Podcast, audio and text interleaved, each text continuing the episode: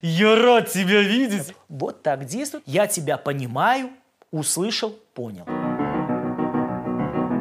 Приветствую вас, друзья! Я Игорь Узов, эксперт по ведению переговоров.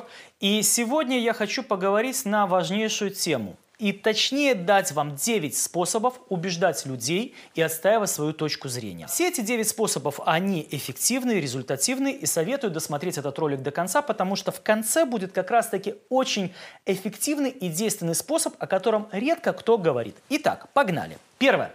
Вообще, первый пункт, и я его э, умышленно делаю под номером один, это избегайте споров, особенно с тем, кого невозможно переубедить. На эту тему у меня есть много роликов, что есть люди, которых невозможно переубедить, мы называем их твердолобыми, но это черта характера.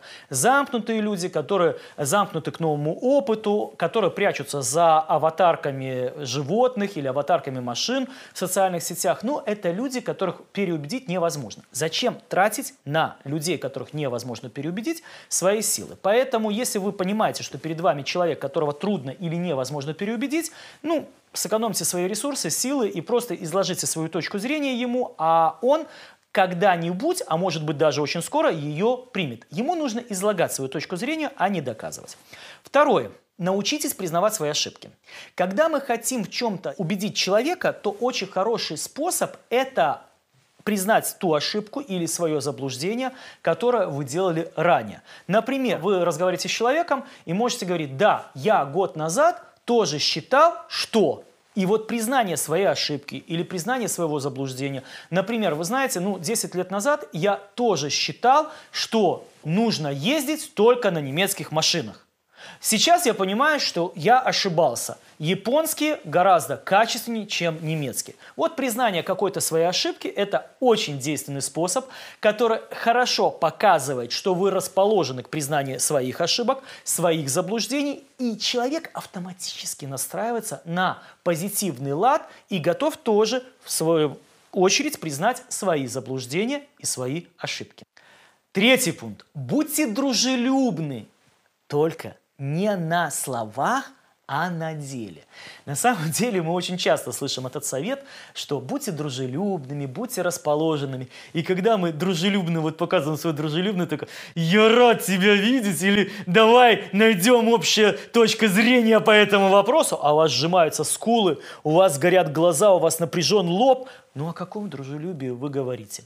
Увидьте в своем собеседнике, в своем оппоненте не врага. Если он не согласен с тем, что вы говорите, если он пользуется Samsung, а вы пользуетесь iPhone, если он против прививок, а вы за, это не значит, что он ваш враг. А зачастую мы когда человек с нами в чем-то не согласен, у нас сжимаются кулаки, и у нас происходит автоматическая реакция гнева. А что такое гнев? Сужаются глаза, такой напряженный взгляд, бровки, какой он греберс, и все, мы готовы в атаку. Поэтому есть хороший принцип. Будь дружелюбным. То есть пойми, что этот человек, у него своя картина мира. Она может быть неправильная по факту, но она его. Понимаете? И так же, как и у вас.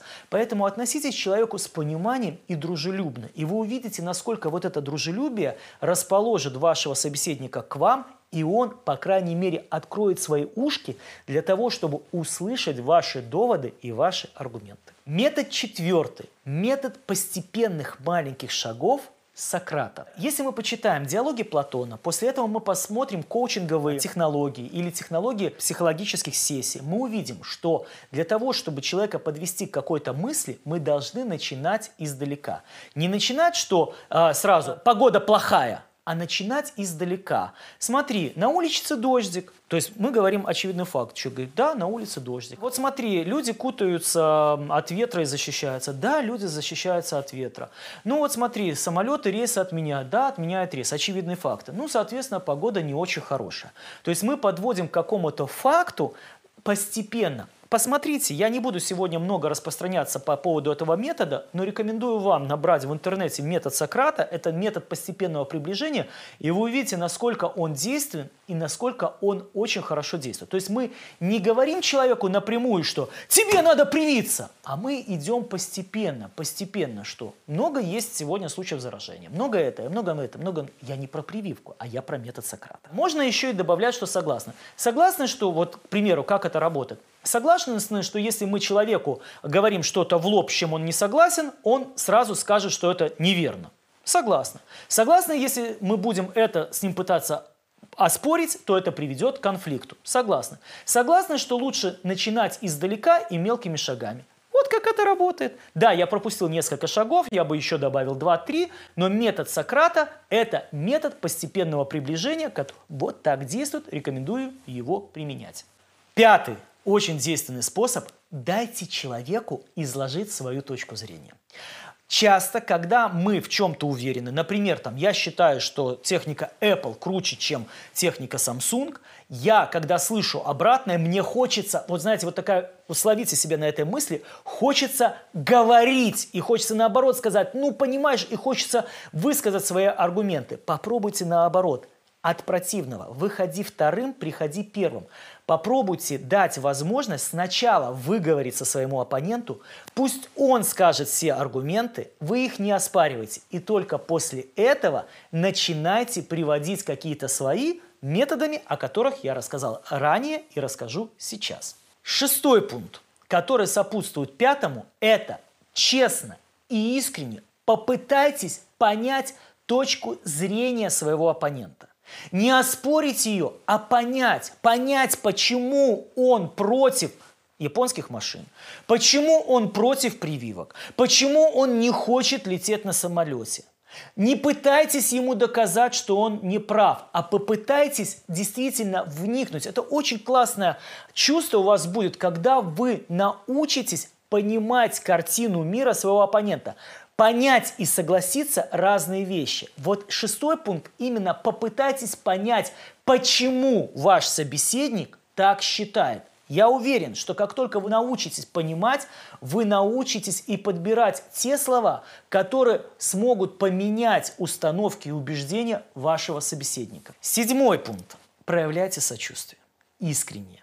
Если у человека есть какой-то негативный опыт, связанный с чем-то, если у человека есть какое-то свое убеждение, проявите искреннее сочувствие. Только, пожалуйста, не используйте шаблонные и избитые фразы типа «я тебя понимаю», «услышал», «понял». Эти фразы ведут к конфликту и к агрессии. Искреннее сочувствие и сопереживание. Восьмой пункт, который помогает человека убедить и донести до него свои идеи – визуализация. Вы знаете, глазной нерв гораздо толще слухового. И когда мы говорим что-то человеку, когда мы что-то ему рассказываем, человек может это плохо воспринимать. Попробуйте ему еще дополнительно визуализировать. Что этому помогает? Рисунки. Да, сегодня мы в век компьютерной графики забываем, что есть листочки и маркеры.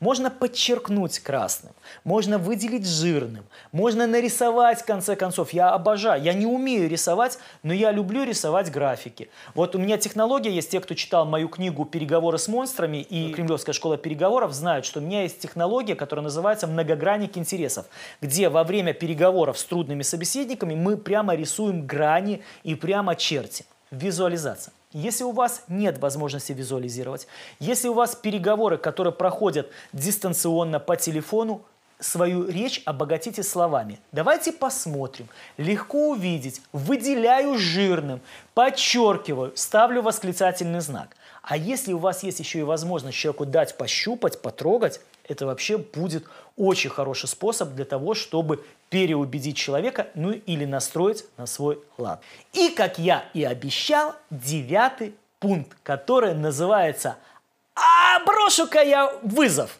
Что это значит? Или «А тебе слабо?» Если вы хотите в чем-то человека убедить, но это не всех людей можно. Это только людей, у которых есть легкий в глазах азарт. Почему бы не бросить его вызов? Слушай, а тебе что, слабо попробовать и перейти? Слушай, а что ты будешь до конца жизни верить статьям, что японские машины хуже, чем немецкие? Слабо попробовать? Бросьте вызов человеку. Посмотрите, когда мы бросаем вызов человеку, у многих, не у всех, загораются глазки, и они пробуют. Почему бы и нет? Почему бы не попробовать? Ну что, друзья, слабо попробовать хотя бы три из девяти способов, которые я вам сегодня обозначил. Еще раз давайте пройдемся по всем девяти способам. Первый способ. Не убеждайте тех, кого невозможно убедить. Способ 2. Признавайте свои ошибки. Способ 3. Будьте дружелюбны. Способ 4. Метод постепенного приближения, метод Сократа. Способ 5. Позвольте своему собеседнику выговориться. Способ 6. Поймите своего собеседника искренне и на деле. Седьмой. Проявите к нему сочувствие и сопереживание. Восьмой. Визуализируйте. И, наконец, девятый. Бросайте вызов. Друзья, если вам было интересно, поставьте лайк, поделитесь этим видео с друзьями, ну и, конечно, помните, что девиз Академии переговоров Игоря Рызова – вы живете так, как умеете вести переговоры. Пока, до новых встреч!